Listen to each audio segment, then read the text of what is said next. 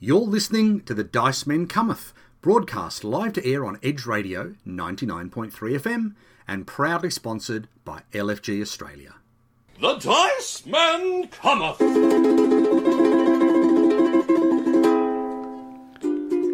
We are back. It feels like it's been quite some time since the three of us Dice Men were here in a studio. We've been a lot in the same room of late, but not in this studio, that's for sure. Oh, and so Here it begins. go. Garth, take over it. So it begins. All right, welcome to the Dice Men Plagueth. Yes. I think tonight because yes, we have come back from what was an epic weekend of gaming, long weekend even. Yep. Uh, at the the convention on the border, Mm-hmm. uh, BorderCon, which is typically an annual mainstay of ours, but it was the first one that happened since 2019. Yep. So it's been a little bit of a gap. Uh, but uh, we are back. We are now mostly healthy. Well, we're definitely COVID free, if nothing else. Finally, it has taken quite a few days, and so apologies certainly from myself. I still got a little bit of a cough, as you might have guessed, sounding a little bit nasally. It is very cold and dark here in Tasmania. We've just had the big dark mofo and everything. And of course, we haven't been able to attend any of it because we've all been isolating our own little games rooms. And you've been coughing up some og ogs, I think, haven't you, Mark? Yeah, um, I still sound completely normal, which is fine. Just don't get my wife to phone in because she sounds like a 1970s comedian at the moment. no, thank you very much. Thank you. anyway, we are here to talk about board games, card games, role playing games, and any games you can play on, around, or in to do with a table. We've been playing a lot of late, and we're going to have months and months and months of fun stuff to talk to you about. But we're going to talk about some award nominees tonight. We're going to talk about a whole bunch of them, aren't we, Garthy boy? We sure are. So we've been trying to talk about the first particular game for a long time, but other games have just been getting in the way. Uh, it's, it's called Living Forest, and Leon, you are finally going to talk us through this. You've had this little preparation prepared for months. Yeah, it was, a, it was a few months ago, and I may have deleted that document and had to do the same thing again yesterday. But either way, it is here right in front of me. So essentially, what we're doing in this episode is looking at the, the Spiel nominees. So we've got the Spiel des Jahres awards that are soon to be announced in only a, a, a mid-July, so pretty pretty soon. Uh, and we're talking Living Forest, which is absolutely one of the games that is going to be up for the the Kennerspiel, the Gamers Game, up against uh, Dune Imperium and Cryptid.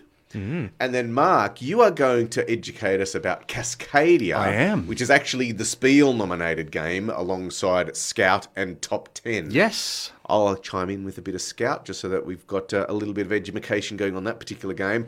And our review of Top 10 is it just sounds like wavelength, but we can't get a copy of it and we will talk about it when we can, I guess. Is that, is that sort of how, how our review of Top 10 is going to go? Yeah, I think so. And look, probably without any further of the adoing, we should throw to a break because it is episode tree, tree, tree. Wow. Three trees, 333.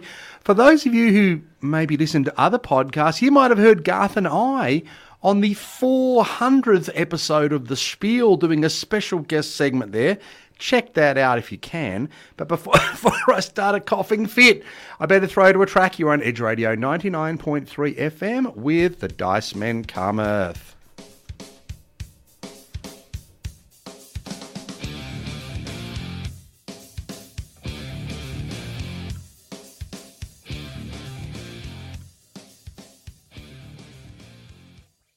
Hello, everyone. It's Mark here, just joining you in a break in the action to let you know how you can get more Dice Men Cometh. What?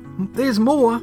Absolutely, there is. You may have heard rumours of our secret episodes. Well, now it's not a secret, and I want to tell you how you get access to them. All you have to do is join us on Patreon, and not only will you be able to access these amazing secret episodes, which our current Patreons have been raving about 90 to 120 minutes of fun and frivolity, all sorts of interactions with Patreon listeners, and also some red hot top 10s. It's a much more relaxed, chatty style from the normal podcast, and everyone who has been listening has really been enjoying them. Not only that, you get a pair of exclusive dice.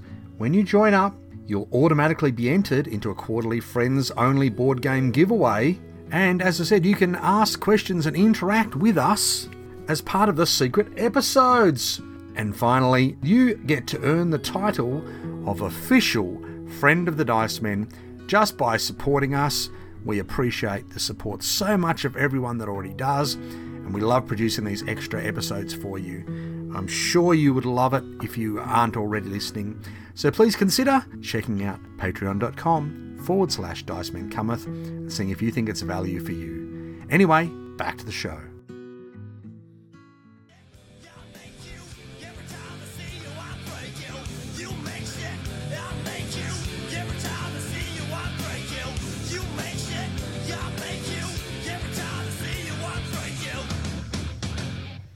Well, there you go. That was Grinspoon with Sick Fest, which is not going to be the upcoming change to the BorderCon name. No. But it possibly may have been. Mute your mic, Mark. Funny. You mm. are with the Dice Men Cometh on Edge Radio 99.3 FM, and we have a jam packed show full of jam. And Leon, Yes. you are going to get us on the right track by starting with Living Forest. Over to you. Yes, so Living Forest is a game that we played quite a few months ago, and then we recently took to BorderCon to make sure that there were plenty of copies there for people to play. And oh, was it played a lot? Oh, because when we were first introduced to this game by our good friend and sponsor Charles at LFG, who we had a great time um, playing some games with and having a chat with at BorderCon, had a great night of uh, Ricochet robots, which we'll talk about.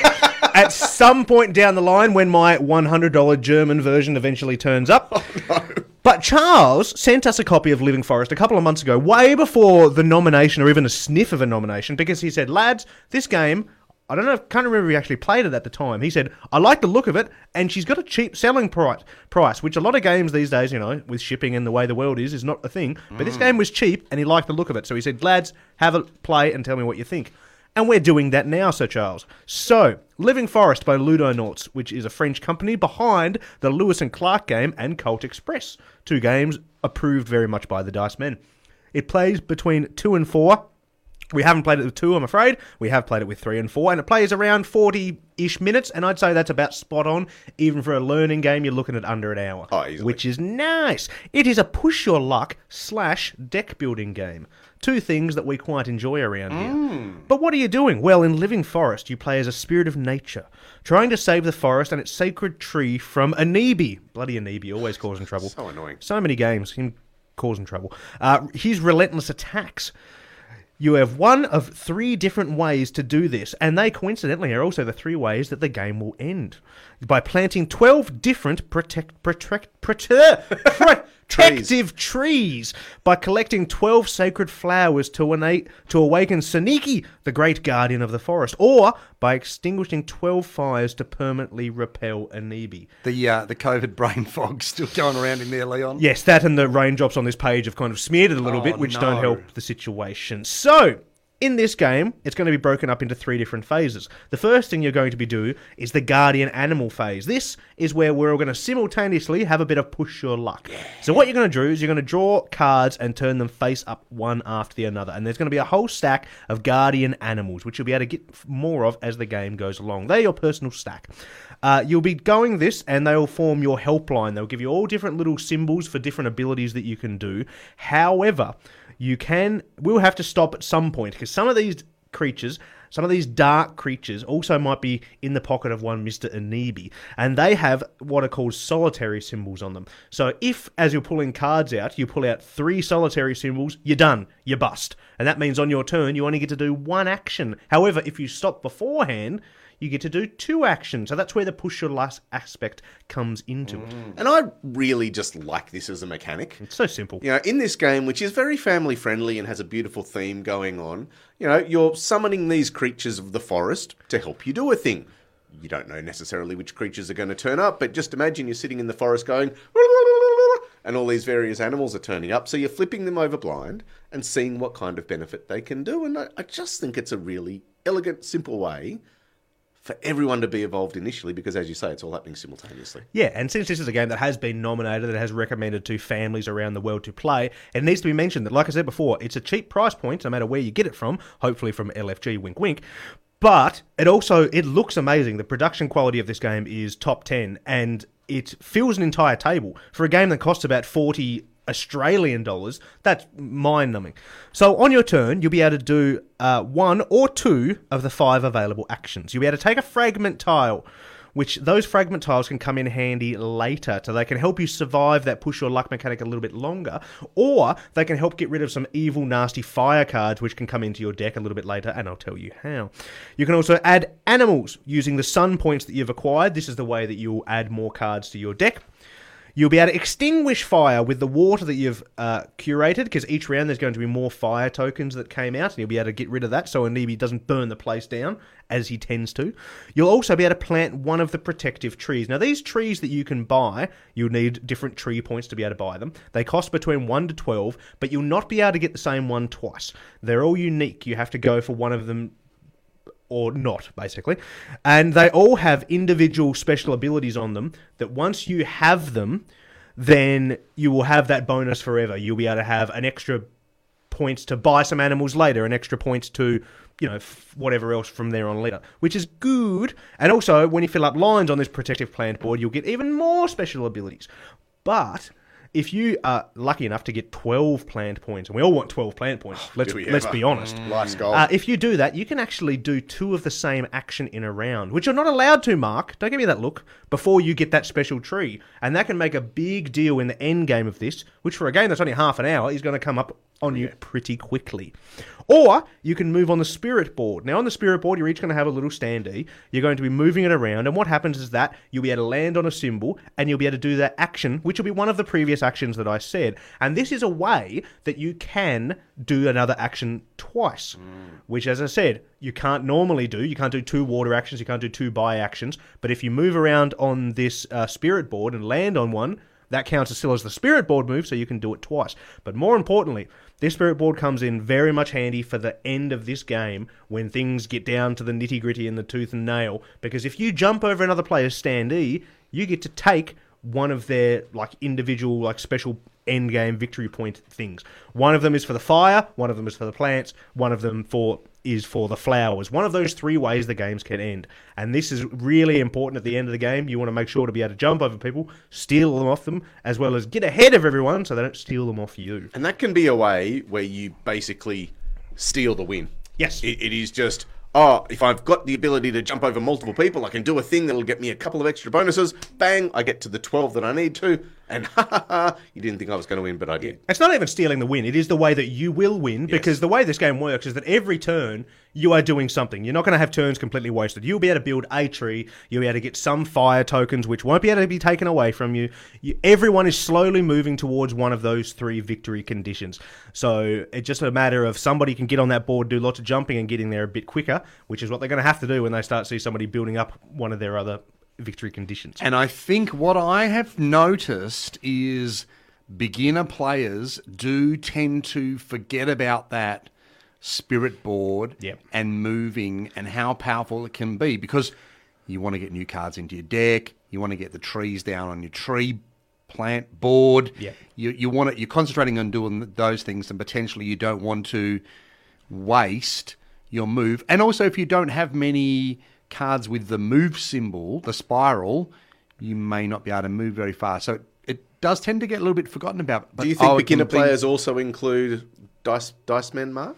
if if a certain dice man maybe forgot about using that board in his in their first game, then that may include them. And just out of interest, how did you go in your first game, Mark? Uh, I definitely lost, but I did a lot better after that when I realised how important it actually is. And as you said, you know, if you could jump over two or three other players, you could potentially steal two or three other winning bits. And you could go from nine points to twelve winning points in one one right. single hop. Yeah, it's massive. And then simply at the end of the turn, Anibi's going to attack again. If there's any fire left that people haven't extinguished, which is very rare, then people have to have some certain um, fire extinguishing cards with them. Otherwise, they're going to get one of those evil fire cards into their hand, like I said, and you can only get rid of those from the fragment tokens. And they're basically dead cards. Yeah. They just give you a solitary symbol and they do not add anything. They are horrible. Yeah, not fun. Uh, and then, yeah, Anibi attacks the old sacred tree and whatnot. adding fire to the to- into the middle for the next round.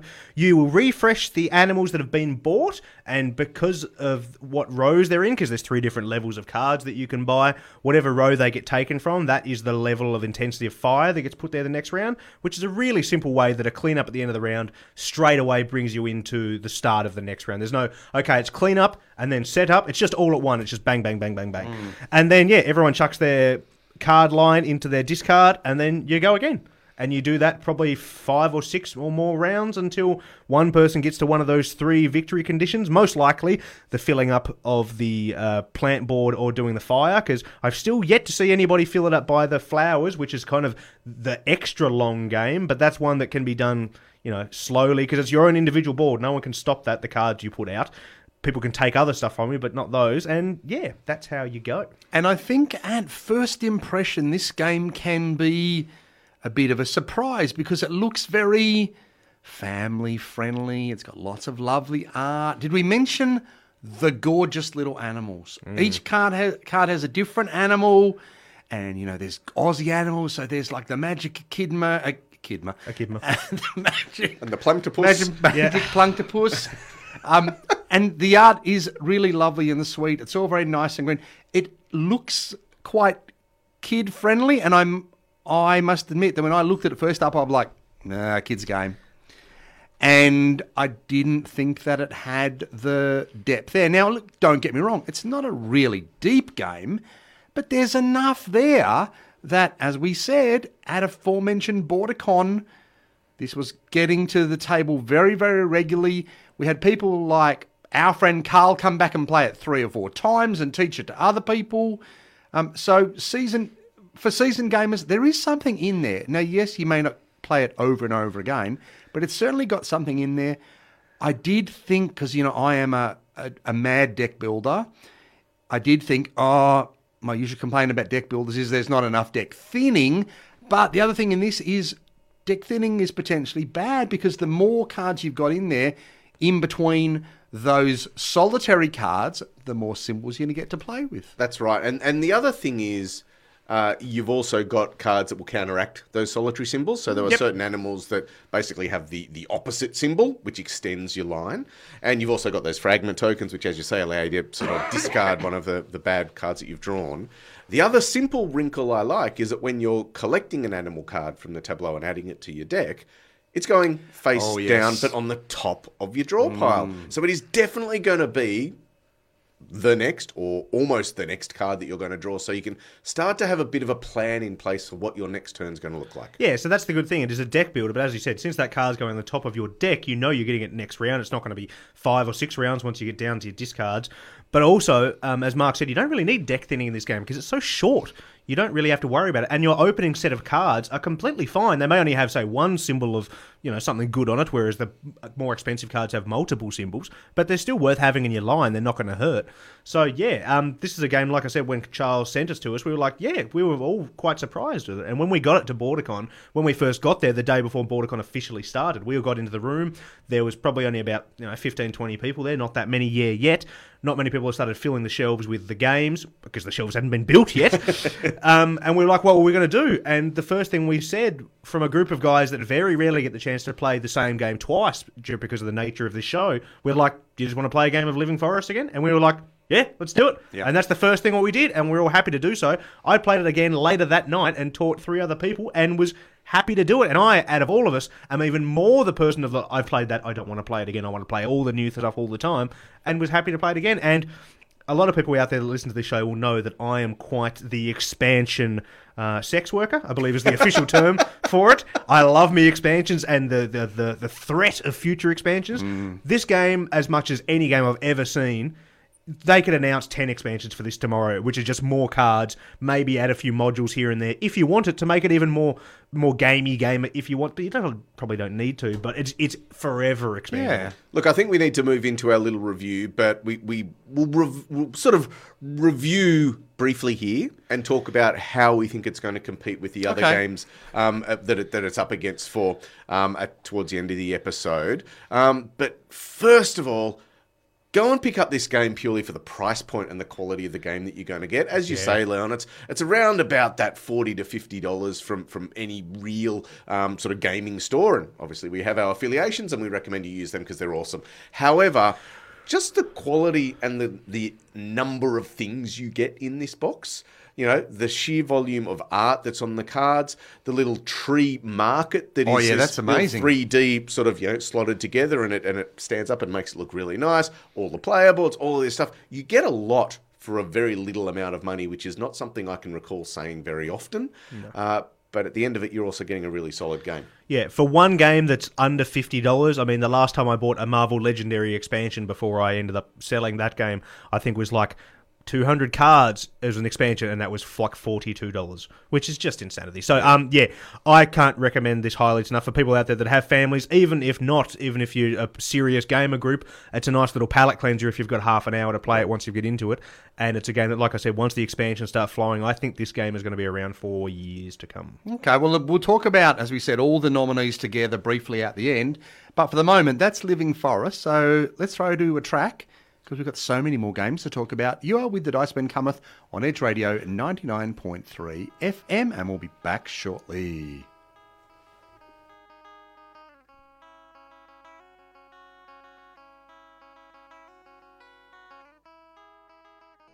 Hi, I'm Jamey Stegmaier from Stonemaier Games, and you are listening to the Dice Men Cometh podcast.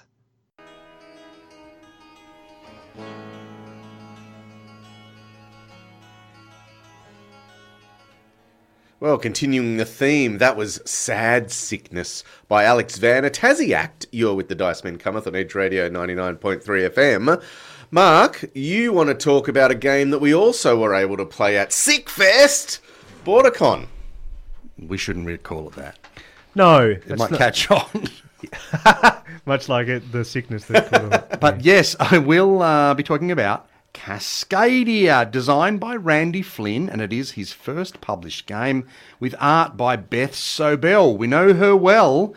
Uh, obviously, the art from Wingspan, Viticulture, the new version of Arboretum, Calico, so many things. And you do almost look at it and go, oh, it's got to be Beth Sobel art. It just has that, that, that look about it. Published by Flat Out Games and AEG. Cascadia is a tile laying and token drafting game which features the habitat and wildlife of the Pacific Northwest. Now, Leon, Hello. did you know that the Cascadia bioregion is a real place? Yeah, it's in the Pacific Northwest, isn't it? It Specific. is Specifically, It's I'm gonna be referred quiet to as the Pacific Northwest bioregion. It's where Nirvana's from, isn't it? Um, Pacific Northwest. and it encompasses all the state of Washington, Yep. which is where Seattle is, which is where Nirvana did in fact come from, um, and all but the southeastern corner of Idaho, where the potatoes come from, and also portions of Oregon, California, Nevada, Wyoming, Montana, Alaska, Yukon, and British Columbia. So it's got Alaska, Canada, and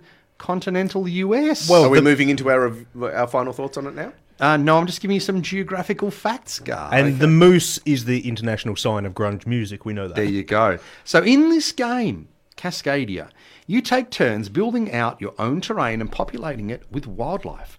So you start with three hexagonal habitat tiles, and there are five different types of habitat.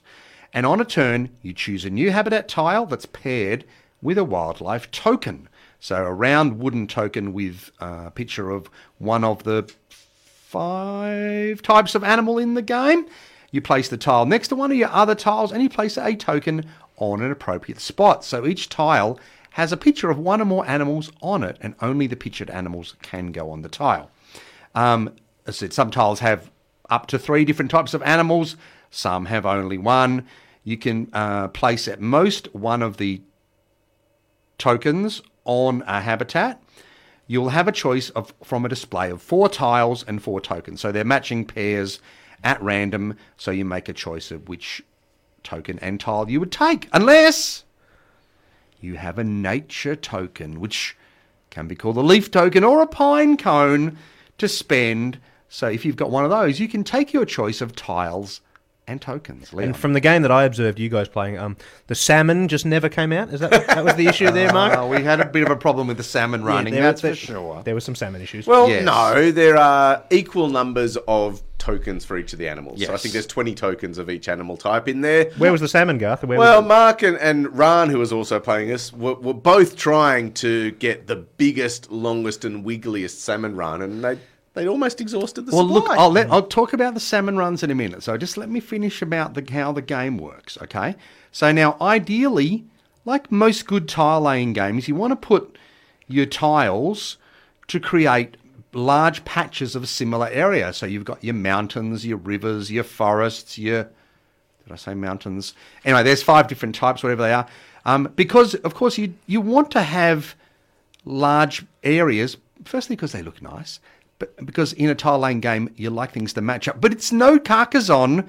It's not like the sides have to match. Okay. Did I mention the ti- the uh, tiles are hexagonal? what? Yes, which you is did. also not like Carcassonne.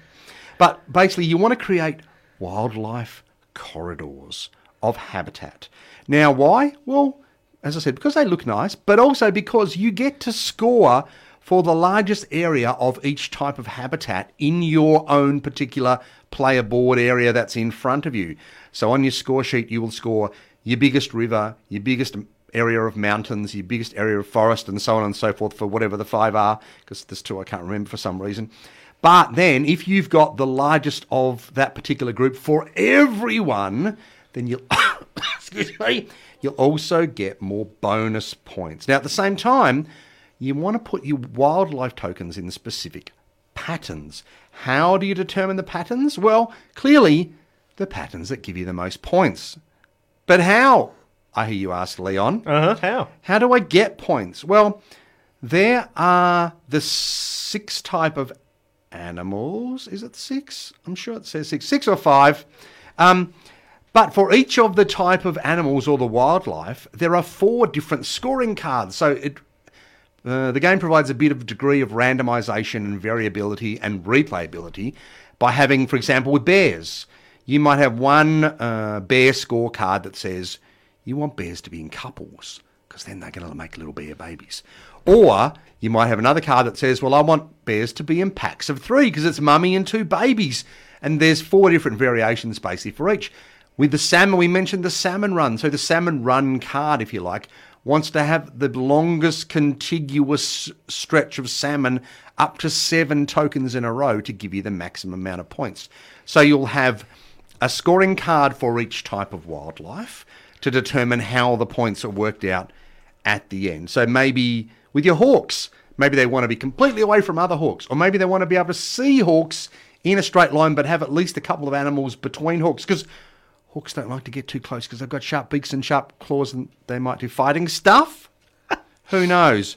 Foxes apparently like to throw lots of parties and invite lots of different animals around, but sometimes they want it to come as singles because it's that sort of party, or sometimes they want them to come as couples because it's a different sort of party. It depends on that scoring card. Well, the fantastic Mr. Fox seemed like a quite nice guy that liked getting people around for a bit of a. He, did, Okay. yes. So basically, you know, I've, I've only taken six minutes now and I've told you how the game works, how the scoring works. Now, to me, the game has uh, real simplicity in its rules, but it does have a little bit of tactical depth because, uh, as I said, when you take the token, uh, the, the tile, you can put the tile anywhere on your board. When you take the token, well, you can only put it where you see the picture of that animal. But as, as you, because the tile and the token aren't going in the same spot, you start to get more variability of where you can put things and where you want to, you know, you might want to maximize your foxes or maximize your salmon or whatever. It gives you some interesting things to think about. For Yeah, the mo- it, it really does. Yep. Because you're, you're constantly making these choices around, okay, there's four face up tiles. I'm going to have to take one of those. And there's four hu- top up face up animals. I'm going to have to take one of those.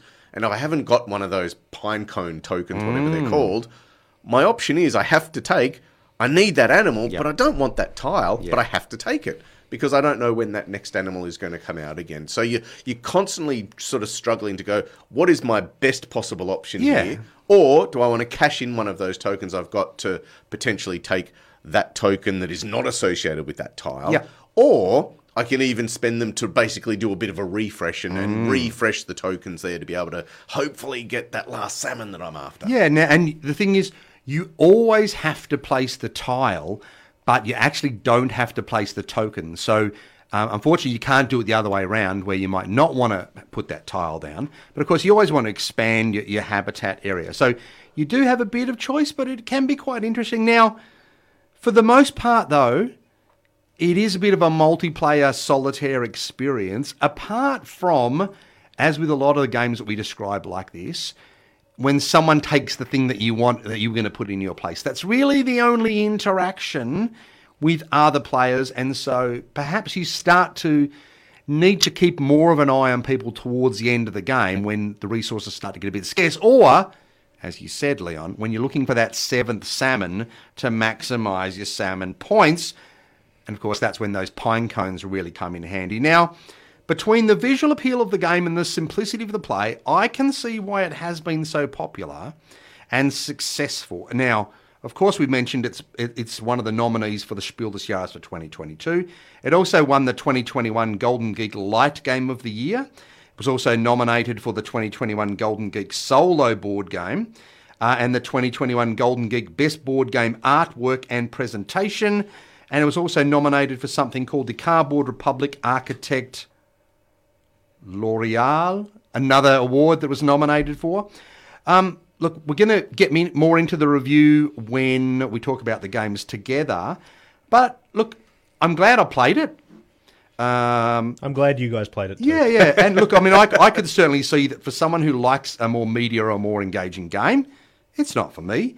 But I can see that it certainly sits into that gateway ish type area with Garth. You might have heard of this Ticket to Ride game or Carcassonne or Catan or any of those other traditional gateway games. Now, for me, I've already got a very attractive nature game that is a sort of a gateway game in parks. So for me, I don't feel like I'm going to be add something uh, like this to my collection. But I think for those people who um, look at it, think it looks nice, it is worth a try. There's a little bit happening there. But Leon? Do you think it would have done better in your mind if it was called Maximise the Salmon? Because I think it's much better title. I was specifically told not to make Mark laugh, but I don't care because I didn't get a chance to play this, uh, mainly because of my own accord, because I saw you guys playing it, and yeah, I just wanted to make Mark And laugh. Garth, have you got any more? I mean, I know, I said I know we're going to get more into the review towards the end. Oh yeah, look, I think you know what we need to do is be able to t- compare it against the other Yeah. Spiel des Jahres nominees in Scout and Top Ten. But as a standalone game, again, I played it with you. Yep. And I was doing a lot of comparing it to um, Gods Love Dinosaurs. Oh yes, You know, which is you know, it's it's it's a similar style tile laying game where you're also putting out animals. You know, that one is a little bit more mm, interesting because you've got prey and predators and dinosaurs thrown into the mix, which is always a cool combination. Um, so I feel like even only playing it once, you've kind of seen everything that the game has to offer. However, there is a lot of replayability in terms of those various scoring mechanisms, Yeah. which is where you're going to get it from. So while I'm not excited about this particular game, I can see why it's got its market. I am shocked that it is currently the number one abstract game on Board Game Geek, Mm-hmm. toppling Azul. Now, this just screams again of the, the hype of the new and all of this stuff, and it just goes, this does not deserve Yeah. to be the number one abstract game of all time, especially when the number two game is Azul. That deserves to go back to number one, in my opinion. I can't believe Cascadia is outranking that. I think even is it the second Azul? Is it Summer Pavilion? Is like number four. Yep. Uh, I mean, all the Azuls are up there. Although maybe one day we won't talk about the new Azul that you you played at BorderCon, Garth, and I know you weren't impressed with it. Um, look. To the to an, an aside, Gods Love Dinosaurs. There's a game that not enough people are talking about. Uh, another great game that we got from our sponsor LFG.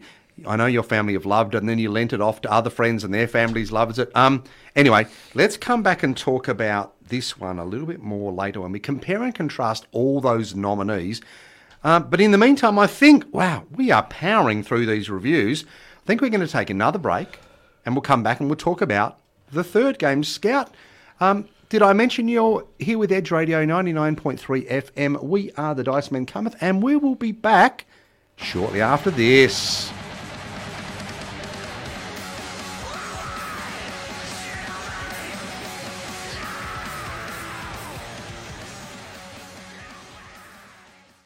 Hello, everyone. Dice Diceman Mark here with some very exciting news. What would the Dice Men be without dice? If you've played a game with us over the years, you may have scored some of our amazing custom dice. You can also get them when you sign up to support us on Patreon. Now, what better place to get our special custom dice than one of Australia's leading dice suppliers and long-time supporter of the show, Behold Games? Behold Games is suppliers of all sorts of amazing dice, including an incredible variety of polyhedral sets, as well as RPG, games and supplies, and of course, board games. You can check out everything they have to offer, including all the dice, at beholdgames.com.au. Please consider supporting this brilliant little Aussie retailer and its owner, Tina, who is also the organiser of Board Game Cruise Australia, as well as a fantastic person, friend of the Dice Men, and now also our official dice sponsor.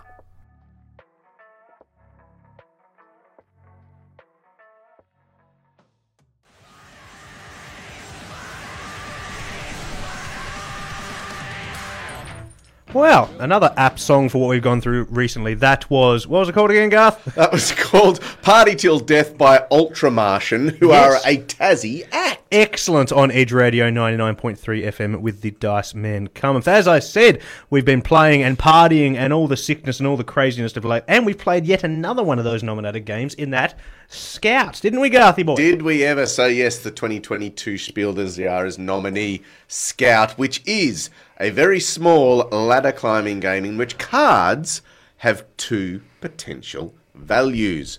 Now, when you are dealt out these cards, you will pick them up. You will not rearrange the order of these particular cards that you are dealt. No. You will look at them and you will go, hmm. And then you will also potentially look at them a different way because the top left number is going to be different to the bottom right number because cards have two potential values. And this is the first of a few little interesting decisions that you'll be making every single time a trick or a, ladder starts. So, in, in this game, basically what you're doing is you're competing to not lose and ideally to win. And you're going to be doing that by basically going around and around and around and around and around in the ladder.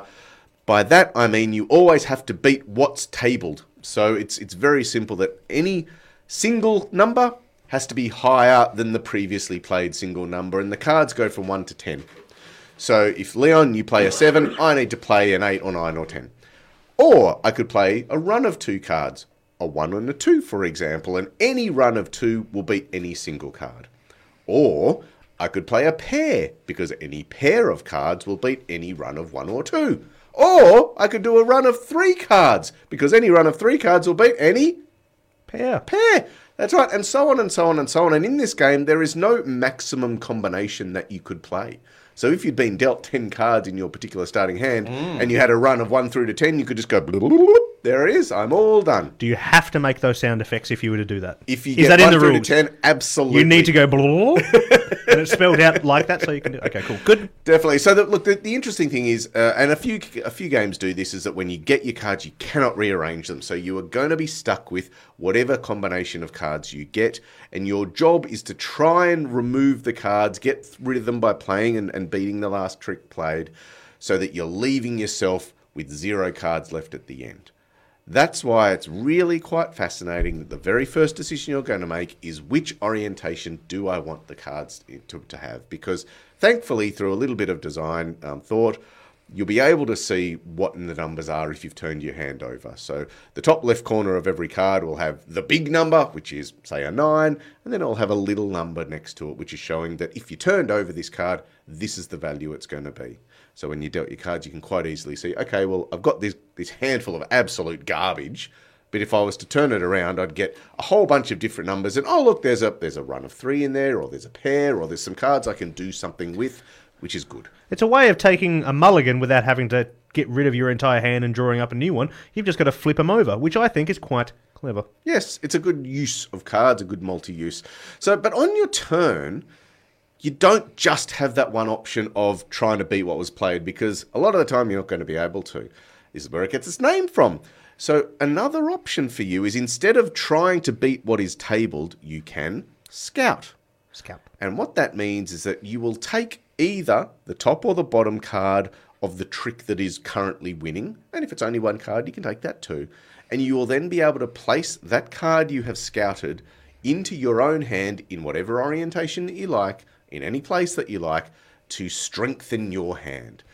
Every time you do that, though, you are giving the player whose card you took a victory point. Yep. There are scout tokens, and they'll be going around and around the table. Now, ultimately, in order to win the round, you either need to be the first one who's going to get rid of all your cards, or you need to have played a trick that ultimately no one's been able to beat by the time it comes back to you. And that's kind of all there is to it. This game is really, really simple. You explain it, and people go, mm, yeah, okay. And then you play it once, and they go, yep, I get it. I understand this game. I know how to do it. Let's go. There's one other special little tile that each player gets given every round, and it is the, called the Scout and Play token.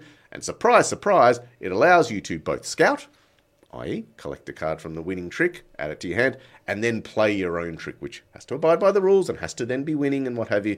But that's a really powerful token that you only get to use once per round, but it could be the difference between you winning it or not. And that's kind of it. Yeah. It's a really simple game. There are a lot, a lot, a lot of similarities with a card game that I really like called Krass Kariert, which has very, very similar mechanics. It just doesn't offer the sort of get out of jail free, which is the scout mechanic. Um, but again, I can see exactly why this is a Spiel des Jahres nominated game because I can already picture rows and rows and rows of this little box, which is basically a deck of cards on every German supermarket shelf. As you're going through your checkout, you're going, oh yeah, I'll pick up a card game. And you go, blip, and there you go. Yeah. That being said, I don't know if there's anything about this game that makes it stand out in the slightest from any other of the billion other trick taking games, or the simple fact that deck of cards of poker cards still exist where there's you know quite literally an unlimited amount of games you can play with those so and that's when i kind of look at this and go why is this in there because why is it any different But hang on, Leon. yeah I don't know if you've ever noticed. yeah If you have your hand of your poker cards, you can't turn them upside down you can, and you know what they've got on the other hand. yes i exactly said, the it's, same I said it's symbol. similar but not quite the It, same it, look, it's a clever little twist. Um, interestingly, both of the sets we saw, I know I saw at least two sets uh, at BorderCon, were the original, I think, the German production, which was a super flimsy card, almost like a bit of film. It was so flimsy. For me, it almost was comparable to when you get your parking ticket out of uh, a high-rise parking station. You know, it's that kind of sort Yeah. of cardboardy, Soft, plasticky plasticky that, that feels like it would last for about ten or fifteen minutes. Well, we saw our good friend of the show, Aos. We used his copy. Now, Aos is known to play, you know, a, a few card games, and his the numbers were actually wearing off. Now, that's not a great sign. Now, I understand that then the newer version is from Oink Games, who obviously are known for, firstly, for being expensive, Yep. but also known for nicer production. And, and I've only seen the pictures, and it's it's obviously it's much brighter, primary colours, everything like that. It's added a theme to it, Mark. It's now got really? a circus theme, which Oh. makes no difference whatsoever to the actual game. No, but just on the price point, for example, I've oh, I've, I've not seen it for sale yet. But Mm-hmm. Oink Games, you're lucky to get a price starting with even a four. Yeah. For for a deck of cards. M- my- anecdotally, I've heard that this is more than likely to start with a, a fifty dollar price point. no, More no. than Living Forest. More than Living Forest. Which takes up an entire table. Well, surely, surely, some German company is going to print another German version if the original um, company who did the original one isn't. Well, look. Ultimately, there's not a huge amount more to say about Yeah. Scout. I don't think it's a trick-taking game. Except no, it's a ladder game. Oh. Except in relation to its competitors in the Spiel. Yeah. and this is Cascadia.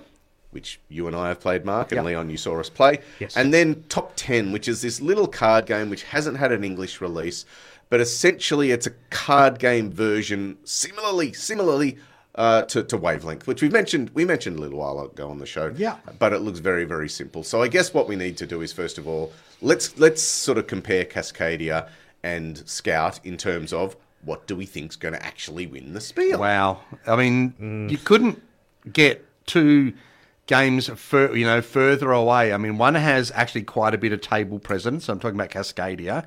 Looks really nice. You know, you you you put it on the table and you go, yeah, that's something I want to play. It's so nice. But then you look at Scout, particularly that the version we saw, which is just black and white cards, very bit hard to shuffle because they're so light and filmy. Yep. They're for flying around everywhere. Um, I mean, and top ten we can't take into consideration, but I just feel like it's it's it's the odd one out. For me, I, I know what you're saying about games flying off the shelves in German Target. For me, Cascadia, if I think about if I walk into a Kmart or a Target or something and I see that on the board game shelf and I see it there for maybe if they can get the price point down to something that maybe does start with the four, you know, 45 euros, something like that. Um, I got to go for Cascadia just for, well for looks, um, and it it looks like a real game. I just, as you said, Leon, there could be a million different card games that are just a million little deck boxes. I just don't think it's going to stand out. Yeah, at least the one the other year had a llama involved. That, that was at least something. Yeah. But yeah, in terms of the picks, all three of them are relatively uninspiring. Not that the, any of them are necessarily bad games. I only played Scout out of the three. Top 10 looks like an interesting party game to me because I like a party game, mm. but I already do own Wavelength and it's essentially the same type of game.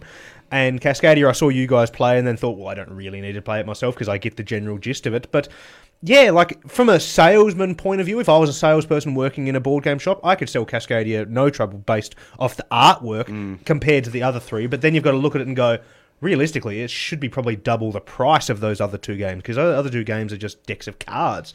So when you look at it that way, then possibly a scout or even a top 10 i mean the name top 10 everyone knows what a top 10 is so that name Yeah. could people could go oh that's an interesting it's a name that we know we know what that thing is so maybe top 10 i think is probably my possibly my outside pick to win it to be it- honest It's All right, hard well- to know. I was going to say without being a German family whether you're not a german family no. Oh, okay. What what's that TV show where you know we interviewed fifty people in the street and they said this Family the Feud? Family Feud. Whether Yeah. there's like a German version of that, and it might be called Top Ten. Well, let me let me say first of all, if Leon's selling me Cascadia based on art, I'm not going to his game shop because in I- comparison to the other two Yeah, I- and I hear what you're saying. You're just wrong because Scout's going to win.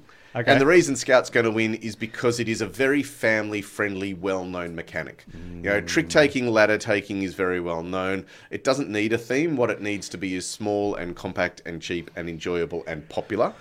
I think if you get enough of these on those German Walmarts and Kmarts and Targets with that little SDJ sticker on it, it'll just disappear off the shelves. Is is ladder taking? Is that a genre that only firemen play?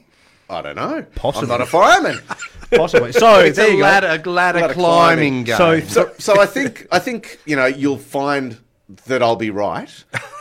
Uh, we should we should. Are we bookmarking this to say Well- Mark says Cascadia, Yeah. Garth says Scout, and Yeah. Leon? It says top 10 i guess Wow. so there you go. so one apiece so one, we'll of, one of us will be right. yeah Excellent. Well, let's move on to uh, the gamers game, the, the Yeah. biggest gamers gamers gamers. game, Yeah. and this is the the Kennerspiel where we've got Living Forest up against Cryptid up against Dune Imperium. Oh, my goodness. Now, Leon and I, you have we, we've both played all three of those, and We Mark, have. you have played um, two of them. You've not not played Cryptid Mm-hmm. yet.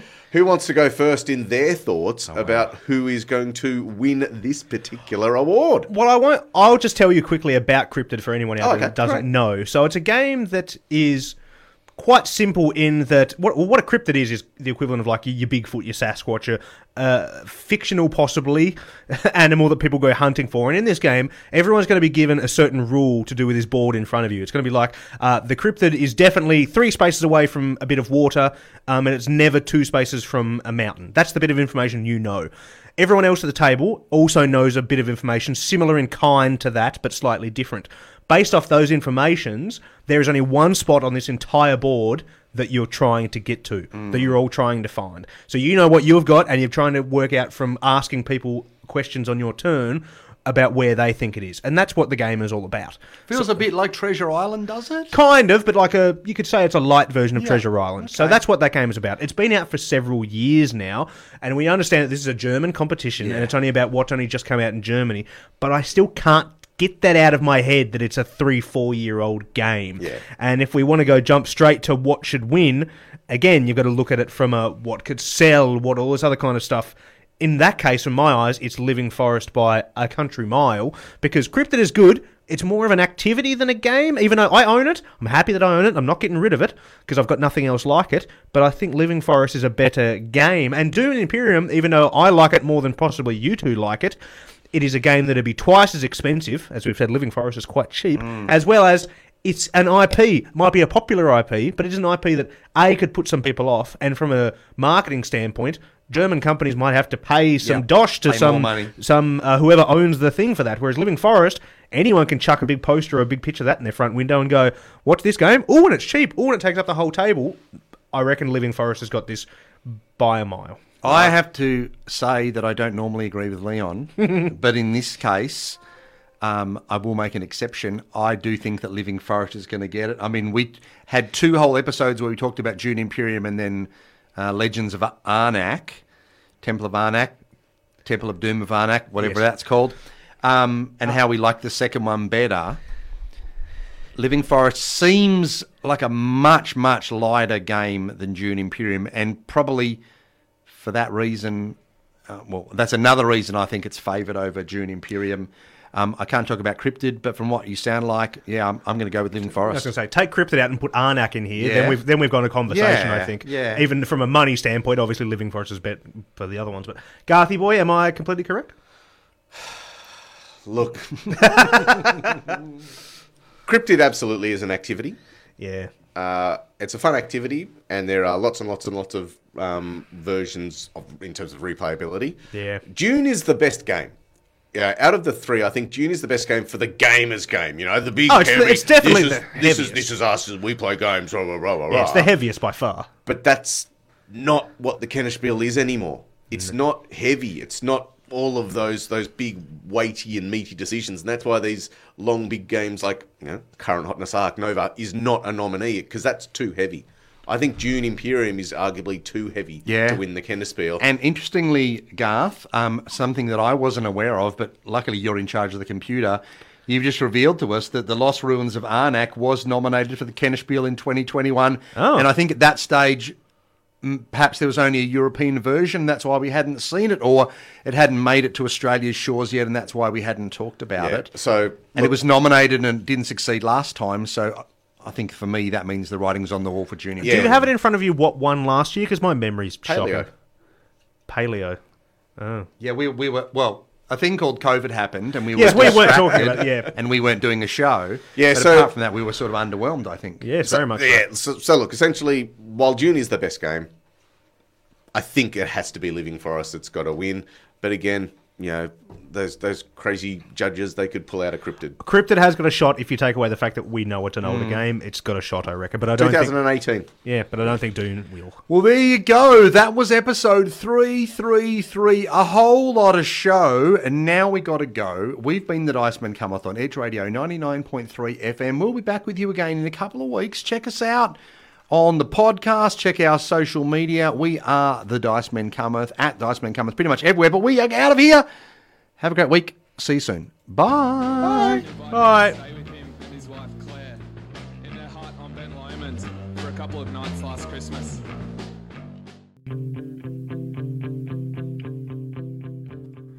You've been listening to another episode of The Dice Men Cometh, proudly brought to you by LFG Australia. Be sure to check out lfg-oz.com.au for all the details of their online and physical retail store. You can find us at dicemencometh.com or on Instagram, Facebook, or Twitter. And don't forget, you can support us on Patreon too. Thanks for listening.